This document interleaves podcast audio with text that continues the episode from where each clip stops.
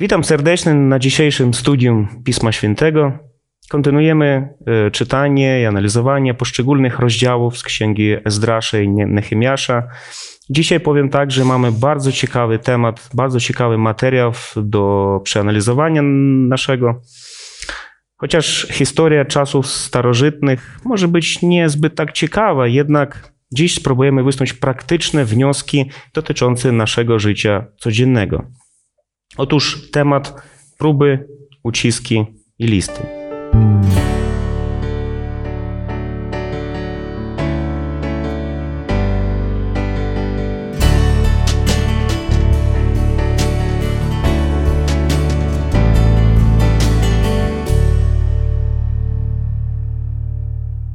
Mam na imię Mikołaj, ze mną Klaudia, Mateusz i Janusz. I zanim rozpoczniemy studium Pisma Świętego, pomodlimy się. Klaudia, poproszę. Panie nasz i Boże, dziękujemy za ten czas, który teraz mamy, za ten czas, w którym możemy rozmawiać o Twoim Słowie, o również o historii i możemy wnioski z tej historii wprowadzać w nasze własne, codzienne życie. Prosimy o Twojego Ducha Świętego, o Twoje prowadzenie, o Twoją mądrość.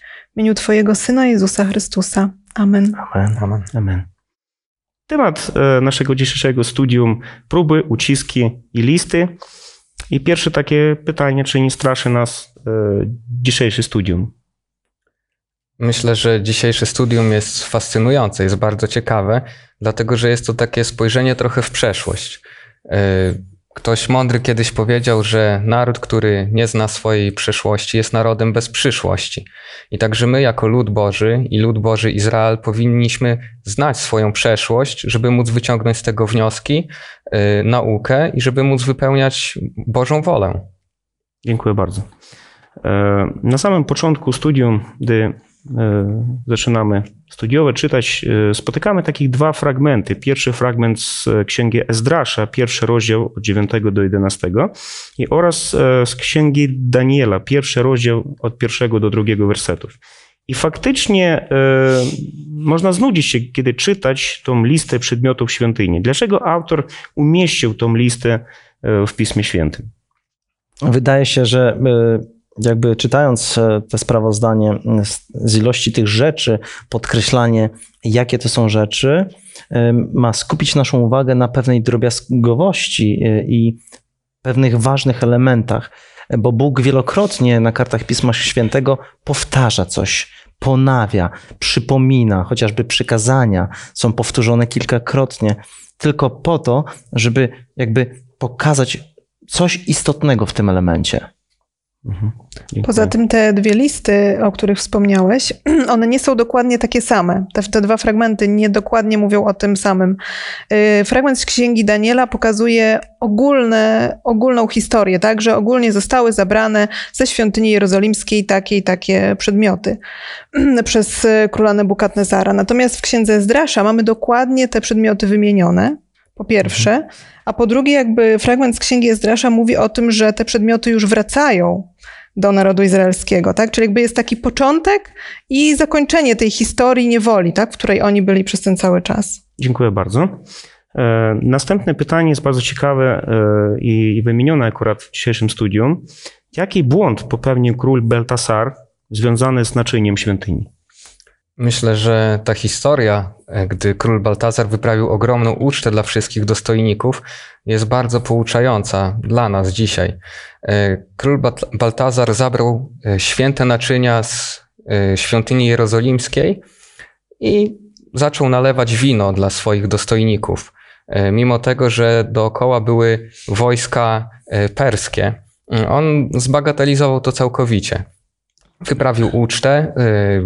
Pomimo że znał Daniela, znał Boga Izraela, wiele o nim słyszał, bo jego y, dziadek y, złożył hołd Bogu Izraela, on całkowicie go zlekceważył. W ogóle się z nim nie liczył. I nie tylko to, że on zabrał te rzeczy ze świątyni, były takim jego y, największym błędem. Całe jego życie było, y, było jakby... Y, To, to zabranie tych naczyń było zwieńczeniem całego jego życia. Gdy przyszedł Daniel i ten napis na ręce, ten napis na ścianie niewidzialną ręką został napisany, Daniel wtedy jasno powiedział, Daniel, który miał mądrość od Boga, wszyscy o tym wiedzieli, że Daniel ma mądrość od Boga, dlatego go wezwano. Nikt, nikt nie mógł rozczytać tego, co tam jest napisane. I Daniel wtedy przekazał Boży osąd. Powiedział, że sąd nad Baltazarem, nad Babilonem się zakończył wtedy. Dziękuję bardzo. I w nawiązaniu do, do tej bardzo dobrej i ciekawej odpowiedzi, jeszcze takie ciekawe pytanie. Faktycznie Baltazar wiedział o Bogu, tak? Wiedział te wszystkie informacje, miał kontakt z swoim dziadkiem, ale niestety no, poszedł taką drogą bardzo złą. I, te, i teraz istotna rzecz. Jak możemy upewnić się, że nie popełniamy błędów podobnych do tych, jak popełnił Baltazar? Pytanie jest ciekawe i trudne. Ja bym jeszcze skoncentrował się trochę na Baltazarze, bo ciekawi mnie kwestia tego, czy rzeczywiście on wziął przykład swojego dziadka Nebukadnezora do swojego życia. Bo wiecie, my wszyscy w życiu musimy przejść swoją drogę. przejść swoją drogę poznania Boga i po prostu życia, tak? I musimy je doświadczyć. I czasami po prostu zwyczajnie robimy dziwne rzeczy. Wiemy o przykładach, tak? On, no mówimy tutaj, że y, znał Nebukadnezora, wiedział. Y, ale wiecie, no, miał swój charakter, miał swoje y, cechy szczególne, tak? Y, I on był wychowany na, w specyficznym środowisku, na dworze, jako król. Jemu wolno było wszystko. To nie my, że tak się wyrażę, tak? Którzy no, nie byliśmy na, na takim szczycie sławy i, i, i władzy, tak? W związku z tym jego droga jest troszkę inna, myślę, od naszej. Co możemy wynieść z tego, że no, jeśli miał sporo przykładów i pewne rzeczy świadomie robił, to winien spodziewać się pewnych konsekwencji, świadomie, tak? Dziękuję bardzo. Dziękuję. No i teraz w kolejnej części naszego studium mam bardzo istotne pytanie z pozycji takiego zwykłego czytelnika Pisma Świętego. W Księgę Ezdrasza, drugi rozdział i Nehemiasza, siódmy rozdział, napotykamy się na długi listy żydowskich repatriantów powracających do Palestyny. Te listy bardzo szczególne. Dlaczego taka informacja jest na kartach Biblii? Co istotnego można zauważyć w wymienionych listach? Te listy są tak naprawdę dokładnie takie same. Tak, to znaczy one wymieniają dokładnie te same osoby, tak, które zostały zabrane i które powróciły z tej niewoli babilońskiej. Oczywiście mogę się założyć, że większość czytelników Biblii, tak, w takim codziennym czytaniu Pisma Świętego często pomija takie listy, tak? Różnego rodzaju genealogie, listy, nazwiska. Raz, że one są nie, nie, niezbyt łatwe do wymówienia. Trochę dwa, że nudne tak, trochę takie tak. nudne, tak? Po co czytać mi listę nazwisk czy imion, które właściwie do czego mi to potrzebne? Ale jeśli tak się wgłębimy i patrzymy na te listy, to już to, co też było powiedziane w kontekście tych naczyń, tak? Że Pan Bóg pokazuje tę dokładność, tak? Dokładność, mhm. że dokładnie te dwie listy są takie same, te drobiazgi się bardzo liczą dla Pana Boga, tak? I dlatego te dwie listy są powtórzone. Jakby to ma chyba też nas upewnić o, o Bożych proroctwach, tak? Że mhm. jest w tym dokładny zamiar, jest szczegółowość, jest detal i to ma wielkie znaczenie. Dziękuję bardzo za ciekawe, ciekawe odpowiedzi na temat tych poszczególnych listów. No i przejdziemy do następnego pytania. Żydzi byli narodem świątyni i nabożeństwa. Jaka wielka troska pojawia się w trakcie powrotu do ojczyzny z niewoli? Zwróćmy uwagę na przykład na tekst z Księgi Ezdrasza, ósmy rozdział, werset piętnasty, gdzie możemy przeczytać: Zgromadziłem ich wtedy nad rzeką, która wpada do Achawy, a gdy tam e, obozowaliśmy przez trzy dni, stwierdziłem, że byli tam tylko świeccy i kapłani, lecz z Lewitów nie znalazłem nikogo. Jest to bardzo smutny fragment Pisma Świętego, dlatego że naród Lewitów, naród, plemię Lewitów było wyznaczone do szczególnej, bardzo szczególnej roli w narodzie izraelskim. Mieli oni nauczać naród, uczyć go wszystkich dróg pańskich i przede wszystkim mieli przygotować naród izraelski na pierwsze przyjście Mesjasza.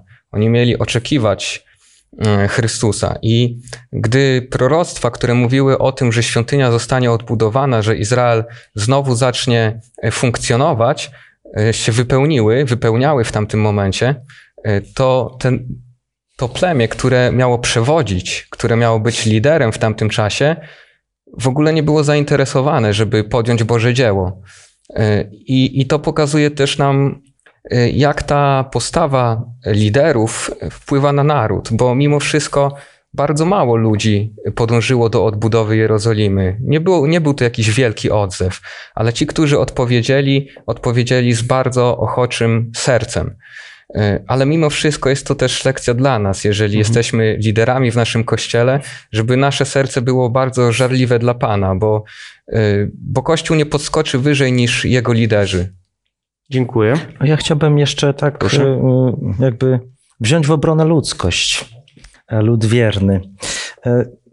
Na to pytanie jest taka odpowiedź, że kogoś tam brakowało, czegoś brakowało, jakiegoś elementu w tej całej układance, ale jakby mamy tendencję do właśnie do wyciągania takich od razu wniosków z tym związanych, ale popatrzmy, niewola nie trwała dzień, dwa, miesiąc czy rok. Tak. To trwało ileś, ileś pokoleń. Niektórzy z tych, którzy, się, którzy byli na tej liście, urodzili się w niewoli. Wiecie, kiedy myślę chociażby o Abrahamie, o jego historii i o innych historiach, gdyby Bóg tak wprost powiedział do mnie, weź, spakuj się, leć do Afryki. Ja nie wiem, jak bym zareagował. I tu patrzymy na historię ludzi, którzy się tam urodzili, którzy byli w tej kulturze, którzy no, mieli całe swoje życie. I nie jest taką sprawą prostą po prostu wziąć wszystko i po prostu iść w daleką podróż. Ten obraz, ta, ta historia pokazuje, z czym muszą się mierzyć też właśnie ci prowajderzy tego wszystkiego, tak? Muszą wziąć to pod uwagę, że są różne czynniki, które kształtują ludzki charakter, ludzką osobowość i to nie jest takie proste i łatwe. Dziękuję bardzo za takie ciekawe odpowiedzi i dziękuję Ci, Janusz, że poruszyłeś akurat tą kwestię, bo wydaje mi się, że wielu tych już niewolników tak, tak, tak zwanych, przepraszam, po prostu mieli całkowitą asymilację już w tym kraju, tak? I powrót nie był tak łatwy faktycznie. Ale jednak, gdy Pan Bóg powołuje człowieka do jakiegoś działania, to jest bardzo dobrze i lepiej po prostu powiedzieć Bogu tak. No i nawiązując do poprzedniego pytania, jest bardzo ciekawe pytanie, czy łatwo wejść do Królestwa Bożego w takim razie? Gdy patrzymy na siebie, to może się wydać, że bardzo odbiegamy od standardów Królestwa Bożego i że jest to bardzo trudne, wręcz niemożliwe, ale gdy patrzymy na Chrystusa, to ludzie, którzy znajdą się w niebie, w jednej z moich ulubionych książek Ellen White opisuje, że ludzie, którzy znajdą się w niebie, spojrzą na siebie dookoła i powiedzą, jak łatwo było się tutaj znaleźć, a będą to ludzie, którzy będą wychodzili z największego ucisku, jaki był na ziemi w historii świata. Dziękuję. Ja bym tak powiedziała jeszcze trochę, być może przewrotnie, że yy, tak naprawdę nie możemy tylko myśleć o tym, że Królestwo Boże będzie w przyszłości, tak? I ja wtedy wejdę do Królestwa Bożego. Tylko też sam, sam Jezus chyba powiedział w pewnym momencie, że Królestwo Boże przyszło do was, ono jest, tak? Ale wy go nie widzicie. Więc jeśli mm, rzeczywiście te osoby, które zasymilowały się, tak? Które były w tej niewoli, ale już właściwie to był dla nich dom. I one nie myślały o tym, że gdzieś tam jest jakieś królestwo, czy będzie jakieś królestwo, do którego one będą kiedyś mogły wyjść, tak? Natomiast ci, którzy cały czas żyli tym, że będzie Izrael, będzie państwo Izrael, że oni tam wrócą, ci wyszli, tak? Z tego nie trzeba ich było przekonywać. I tak samo myślę, że jeśli my będziemy myśleć, że kiedyś gdzieś tam będzie jakieś Królestwo Boże, to, no to tak będziemy myśleć, tak? Ale jeśli będziemy myśleć, że ono jest już teraz i my możemy już teraz w nim być i możemy teraz do niego wejść, to od razu to będziemy mieć inne myślenie, tak? Od razu będziemy gotowi, żeby być w tym królestwie. Dziękuję bardzo. Naprawdę człowiek potrzebuje stabilnego, bardzo cichego życia, ale gdy Pan Bóg wchodzi w życie człowieka, to faktycznie następują zmiany, a nie zawsze te zmiany są przyjemne. W Księdze Powtórzonego Prawa, trzydziesty rozdział, od pierwszego do szóstego wersetów jest szczególna obietnica dla Izraelitów tamtych czasów. O co chodzi w tej obietnicy? Ciekawy tekst, więc pozwolę sobie go przeczytać. Gdy tedy przyjdzie na cię to wszystko, błogosławieństwo i przekleństwo, które ci przedłożyłem, i weźmiesz je sobie do serca pośród wszystkich narodów, dokąd wypędzi cię Pan Bóg twój, i nawrócisz się do Pana Boga twego i będziesz słuchał Jego głosu zgodnie z tym wszystkim, co ja ci dziś nakazuję. To i twoi synowie z całego serca twego i z całej duszy twojej, to wtedy przywróci Pan Bóg twój twoich jeńców i zmiłuje się nad tobą i zgromadzi cię z powrotem ze wszystkich ludów, gdzie cię rozproszył Pan Bóg twój. Choćby twoi wygnańcy byli na krańcu nieba, to i stamtąd zgromadzi cię Pan Bóg twój i stamtąd cię zabierze. Sprowadzi cię Pan Bóg twój do ziemi, którą posiadali twoi ojcowie, i posiądziesz ją i ty, i uczyni cię szczęśliwym i liczniejszym od twoich ojców. Obrzeże twoje serce, Obrzeże Pan Bóg twój yy, i twoje serce i twojego potomstwa, abyś miłował Pana Boga twego z całego serca twego i z całej duszy twojej, abyś żył. W tych tekstach jest bezpośrednio takie zapewnienie Boże, tak? Nieważne gdzie jesteś, nieważne jak daleko odszedłeś, rozproszyłeś, zawsze mi się przypomina ten Eden, kiedy Adam, który gdzieś tam próbuje się chować od Boga, Bóg mu mówi, gdzie jesteś? Ja jestem tutaj blisko ciebie, Adamie. Ja ciebie zgromadzę, ja ciebie chcę blisko.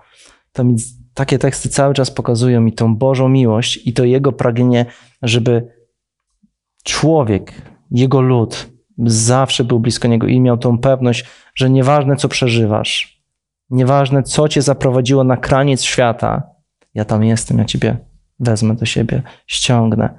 I to myślę, taka myśl, ta nadzieja cały czas pomaga człowiekowi, żeby nie powiedział sobie tego, co powiedział sobie choćby Judasz. Koniec. Tak. Jeszcze Proszę. Jedna taka niesamowita myśl wieńcząca w sumie ten fragment jest niemal jak prawo fizyki. Jeśli będziesz miłował Pana Boga swego, będziesz żył. Widać, że miłość Pana Boga równa się życiu. I tak naprawdę my teraz jesteśmy sztucznie podtrzymywani przy życiu, jeśli nie miłujemy Boga.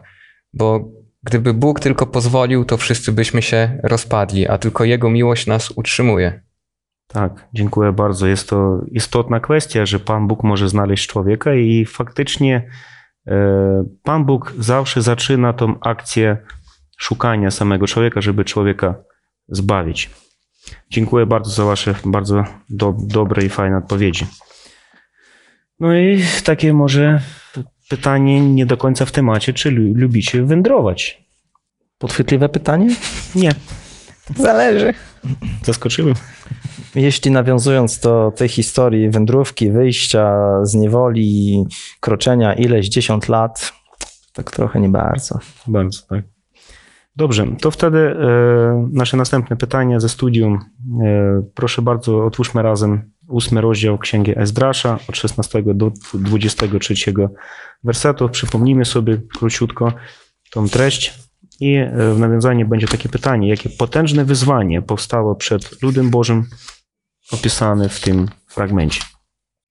Kiedy już wszyscy ci, którzy mieli wyjść, którzy się zdecydowali na wyjście, zebrali się razem, tak? I tutaj no, stwierdzili, że trzeba teraz wyruszyć w tę podróż. Okazało się, że przed nimi ta podróż jest bardzo niebezpieczna, tak? Właściwie no, tyle ludzi, tak? I nie wiedzieli, no, jak to będzie wyglądało, tak? Czy czyhają niebezpieczeństwa, nie wiem, jacyś zbójcy, inne osoby. I tutaj powstał problem, co teraz zrobić? Czy poprosić króla o ochronę, o eskortę, czy też nie? I Ezdrasz postąpił w tej sytuacji inaczej niż Nehemiasz, który zgodził się na taką eskortę. Natomiast Ezdrasz stwierdził nie. Jeśli ja poproszę o ochro- króla o ochronę, będzie to oznaczało, że my nie pokładamy wystarczającej ufności w Bogu. I zdecydował się na to, żeby cała ta grupa wyszła bez eskorty królewskiej, tylko i wyłącznie pod ochroną Bożą. A jak sądzicie, kto miał rację? Nehemiasz czy Ezdrasz? Myślę, że obydwoje. Każda sytuacja w życiu jest zupełnie inna i nie można tak rozpatrywać, porównywać wszystkich sytuacji do siebie i mówić, ten miał rację, ten nie miał racji. Sytuacja Ezdrasza była taka, że on był na dworze swojego króla i badał pisma, tak? Badał nie tylko pisma z pięcioksiągu, nie, nie tylko pisma, które znajdujemy w Biblii, ale badał mnóstwo innych. Był takim uczonym, był bardzo poważaną osobą na dworze. Mhm. I bez, ja nie mam w, to, w tym żadnego zwątpienia, że Ezdrasz nauczył także króla o tym, że Mesjasz ma przyjść, że było proroctwo, które wypełni się, i nauczył dokładnie króla o tym, że Pan Bóg troszczy się o swój lud i on wszystko zaplanował, wszystko prowadzi. I dlatego też król pozwolił wyjść, tak, bo nie chciał, aby Bóg Izraela się rozgniewał na niego. Ale żeby te słowa Ezdrasza miały poparcie, to musiał być jakiś naoczny znak. I to, że Izrael przeszedł przez bardzo niebezpieczne tereny z ogromnym bogactwem, bo wynieśli mnóstwo złota mhm. ze sobą, to był ogromny Boży cud.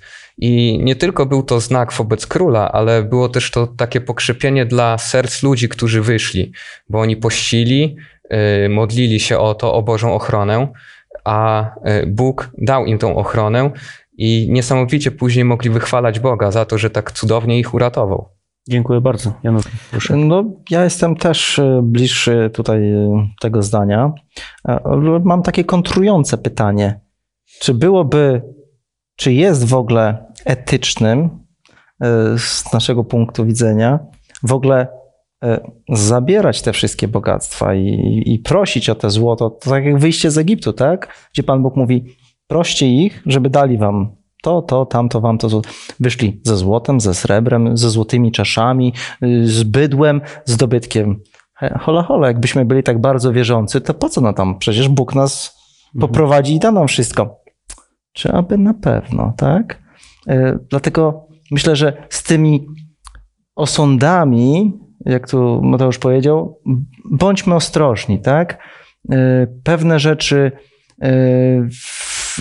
są wskazane w danym momencie, w innym momencie mogą być mniej wskazane. To wszystko zależy, jak to się mówi ładnie, od kontekstu. Dobrze. Też nie było to tak bezmyślnie zrobione, bo Ezdrasz rozdzielił każdemu, wybrał ludzi, którzy byli bardzo odpowiedzialni, którzy byli godni zaufania i im rozdzielił te złoto, te wszystkie bogactwa, które zabrali ze sobą. Nie było to zupełnie tak rzucone, Pan Bóg nas podprowadzi, idziemy. Mhm. Dobrze, dziękuję bardzo. Myślę, że i Ezdrasz, i Nehemiasz mieli bardzo taki bliski kontakt po prostu z władzami, z królem, prawda? I mogli to wszystko ustalić, a generalnie, że mieli bardzo bliski kontakt z samym Panem Bogiem. No i teraz jest bardzo ciekawe pytanie, czy łatwo zaufać Panu Bogu w sytuacji krytycznej? Nigdy nie jest łatwo zaufać w sytuacji krytycznej, bo nasza natura się sprzeciwia w ogóle słuchaniu Boga, a co dopiero w sytuacji krytycznej. Ale na tym polega wiara i na tym polega przykład Chrystusa, który wbrew naturze postąpił tak, jak nie powinien. I, i dzięki tej wierze, którą też otrzymujemy od Boga, możemy tak zrobić. I to nie będzie wtedy żadna nasza zasługa, bo dla nas byłoby to niemożliwe, ale będzie to dar od Boga, że zaufaliśmy Mu. Mhm. Przyjęliśmy ten dar. Dziękuję. Może jeszcze ktoś chciałby. Ale jest też osobista decyzja, czy chcemy tak, a nie inaczej, bo e, już powiedziałem e, wcześniej, że e, stoję w obronie tutaj ludzkości. E, jakby odczarować e, ten czynnik ludzki trochę, e, to jest nasza decyzja, tak? Bo jeśli my zdecydujemy się, że chcemy zrobić to lub tamto z Bogiem, mamy dwie drogi, mamy wyjście, tak? Mamy, możemy albo zaufać, albo nie zaufać. Możemy zrobić, wyjść z tego Babilonu, albo w nim pozostać. To jest zawsze jest wybór. To jest zawsze decyzja. Czyli to jest zawsze nasza decyzja. Hmm. E, skutki potem mogą pokazać, czy ta decyzja była dobra, czy może zła. A może i tak, i tak jest dobrze. No... Życie pokazuje później, tak, y, później pokazuje. Tak. Też jakby kontynuując trochę tę myśl, myślę, że nie możemy tak rozsądzić ogólnie, generalizując, mówiąc łatwo albo trudno. Tak? To zależy od danej osoby. Tak? Dla kogoś może być to trudne w danej sytuacji, a dla kogoś może być to proste i łatwe i powie, ja po prostu ufam. Ale ktoś inny w tej samej, w takiej samej sytuacji powie, nie, ja nie wiem, jak to zrobić. Tak? Dla mnie jest to trudne ufać i na przykład nie widzieć, nie widzieć rezultatu. Więc to zależy od, też od tego indywidualnego podejścia, tak? Indywidualnej relacji też z Bogiem. Mhm. Ale myślę, że zawsze lepiej byłoby zaufać w trudnej sytuacji Panu Bogu, nawet ze względu na to, że człowiek dość często jest po prostu bezsilny w jakiejś bardzo trudnej sytuacji, może załamać się, prawda? Ale gdy ma jakieś zaufanie do, do Pana Boga, ma zaufanie do, do, do tej potężnej siły, która może nam pomóc przeżyć różne trudne sytuacje, to może być nawet lepiej znieść różnego rodzaju jakieś troski i zmartwienie. Mhm. No i teraz już zbliżamy się do końca naszego studium. I jest bardzo ciekawa historia, bardzo ciekawa ta, ta część tego studium, tej historii. I można tak sobie popatrzeć na dzisiejszość, że prawie w każdym kraju i bardziej rozwiniętym nawet kraju zawsze rośnie stolica i zawsze większość mieszkańców kraju chce po prostu przesiedlić się do, do stolicy. Dlaczego Izraelici w tamtym czasie musieli losować, żeby wyznaczyć, kto ma mieszkać w, w stolicy? Może było zbyt dużo chętnych tam mieszkać, w takim prestiżowym miejscu? Myślę, że było wręcz odwrotnie, bo wtedy stolica była w gruzach, a dookoła mnóstwo niebezpieczeństw i w stolicy była bieda. I każdy wolał pójść i wziąć kawałek ziemi, móc ją uprawiać i, i utrzymać z tego swoją rodzinę, swoich bliskich, a w stolicy nic nie było. Mhm. I y, Pewnie serca tych ludzi były tak gorące, że każdy chciał mieszkać w stolicy, bo już przeszli przez niesamowitą podróż, ale mądrość Boża pozwoli kierować się mądrości Bożej i rzucili losy. Wierzyli, że Pan Bóg pokieruje tymi losami. Kto miał zostać w stolicy, został w stolicy. Kto nie, ten poszedł na dalsze rejony i tam zamieszkiwał. No, jak zwykle punkt widzenia zależy, jak to się mówi, od miejsca siedzenia. Tam, wiecie, stolica, świątynia i te sprawy, tam mogło być łatwiej. Kapłaństwo, sprzedaż ofiar, wiemy, jak się to wszystko mniej więcej potoczyło. Mhm. Więc ja myślę, że ze, przede wszystkim ze względów porządkowych, tak, no sama, samo to centrum myślę, że nie mogło pomieścić ich wszystkich. Poza tym jakby wygląda na to, że nie było jakby Bożym planem, żeby lud był tylko jakby w jednym miejscu, tak? W jakimś mhm. jednym centralnym, ale dookoła, tak? Wielokrotnie czytamy, że Pan Bóg obiecuje swojemu ludowi, mówi, dam tobie tę ziemię w posiadanie, tę ziemię w posiadanie, jakby chce rozszerzyć zasięg, tak? Żeby lud Boży żył w takiej pełni, błogosławieństwie, jakie był, było już na samym początku w Edenie, tak? Pełnia, wszystko, doskonałość. I tak jest to plan Boży, tak? I więc to rozszerzanie pozostałej części Izraela poza obrębem przynależnym do świątyni, jak najbardziej ja tak to widzę. No, można jeszcze zauważyć, że stolica jest bardzo takim ciekawym organizmem, prawda? Cała infrastruktura faktycznie ułatwia życie, ale jeżeli... No, infrastruktura... Ale są tam niebezpieczeństwa, tak? Tak, no. są, są niebezpieczeństwa. Jeżeli stolica, jeżeli ta cała infrastruktura będzie miała jakiś potężny cios, to wtedy będzie faktycznie sparaliżowana duża część spo, społeczeństwa. Myślę, że w tamtych czasach może nie tak sporo Izraelitów chciało mieszkać w tej stolicy, bo, bo to po prostu była całkowita ruina, jakieś zgliszcze i e, trzeba było wszystko faktycznie odbudować od samego zera. Ale prawda? Jednak ochotnicy się znaleźli. Tak, myślę, że tak było. No i przechodząc już do e, kolejnej kwestii, kwestii muru, e, w historii mamy taki ciekawy fakt, że w tysiąc dziewięćset osiemdziesiątym dziewiątym roku naprawdę była bardzo wielka radość z powodu wyburzenia jednego muru, muru berlińskiego. Pamiętamy. Prawda? Trzeba wyburzyć ten mur, zniszczyć ten mur, znieść go faktycznie. A w czasach Ezdrasza na odwrót. Mieliśmy mur odbudowany I z tego powodu pewnie była bardzo wielka radość. I tu jest bardzo ciekawe pytanie, dlaczego miało być tyle kapłanów i lewitów na uroczystości poświęcenia muru jerozolimskiego? Tutaj akurat w przypadku Jerozolimy, takiej odbudowy Jerozolimy, mur był takim chyba elementem spinającym to wszystko, tak, kończącym całą pracę, tak, symbolicznym, kończącym pracę nad odbudową świątyni, miasta, stolicy, tak, domów, które ludzie odbudowywali. Więc to był taki etap zamykający. I teraz chodziło o to, żeby całe to miasto, tak i wszyscy ci ludzie, którzy tam mieszkali w mieście, poza miastem, oni chcieli znowu poświęcić się Bogu, tak? Chcieli, żeby Bóg przejął ochronę nad tym miastem, tak? Więc ten mur, on tutaj nie chodzi o to, że on miał ich dzielić w jakikolwiek sposób, tak? Między sobą. On miał zapewniać im z jednej strony bezpieczeństwo, tak? A z drugiej strony był właśnie tym symbolem końca i symbolem końca odbudowy, tak? I symbolem wprowadzenie jakby obecności Bożej znowu do tego miasta. Też symbolem przede wszystkim tak. bezpieczeństwa opieki Bożej. No, wspomniałeś o upa- upad- upadającym murze, teraz wznosi się znowu mury w naszych czasach po to, żeby chronić bezpieczeństwo danego środowiska, tak? Więc to ma bardzo ważne znaczenie. Bezpieczeństwo, taka ochrona, tak? Jesteśmy tu bezpieczni. To jest też strefa oddzielona. Jak mhm. patrzymy chociażby na świątynię, są też strefy, pierwsza, tak. druga, trzecia. One mają głębokie znaczenie.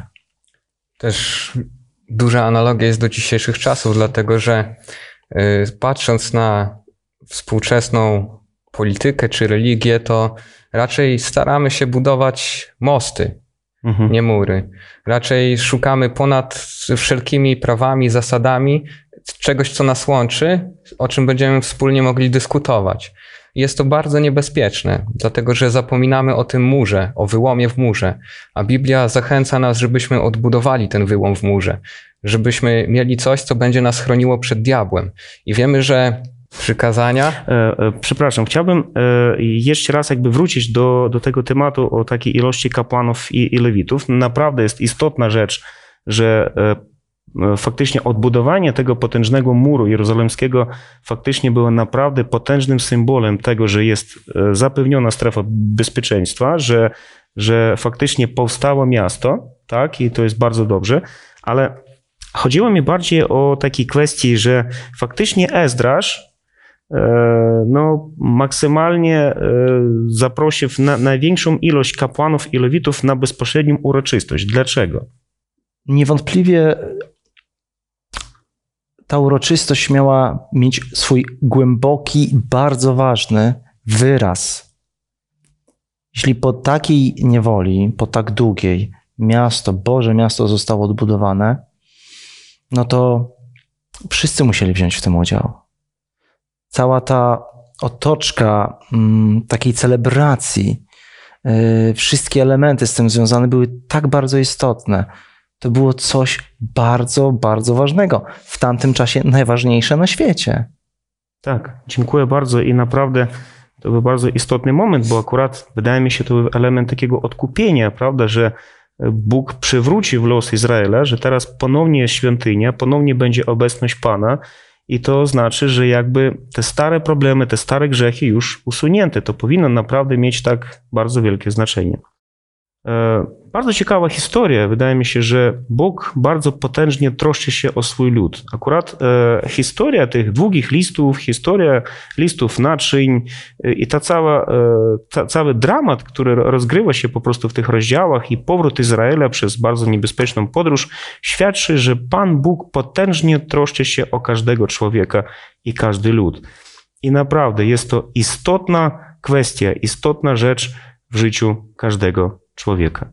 Dziękuję bardzo za wspaniałe wspólne studium Pisma Świętego. Dziękujemy. Pomodlimy się. Poproszę Janusza. Panie i Boże, łaskawy i miłosierny Ojcze, który stworzyłeś niebo i ziemię, świat i nas ludzi, którzy na nim jesteśmy. Dziękujemy Tobie za ten obraz, który z dzisiejszego rozważania wynieśliśmy. Widzimy ten obraz Ciebie, który jest blisko, szuka i zbawia. Boga, który chce być blisko człowieka. Za to właśnie Tobie, Panie, dziękujemy. Za to wspólne rozważanie. Amen. Amen. Amen. Dziękujemy bardzo i zapraszamy na kolejny studium Pisma Świętego. Następny będzie temat oddawanie czci Bogu.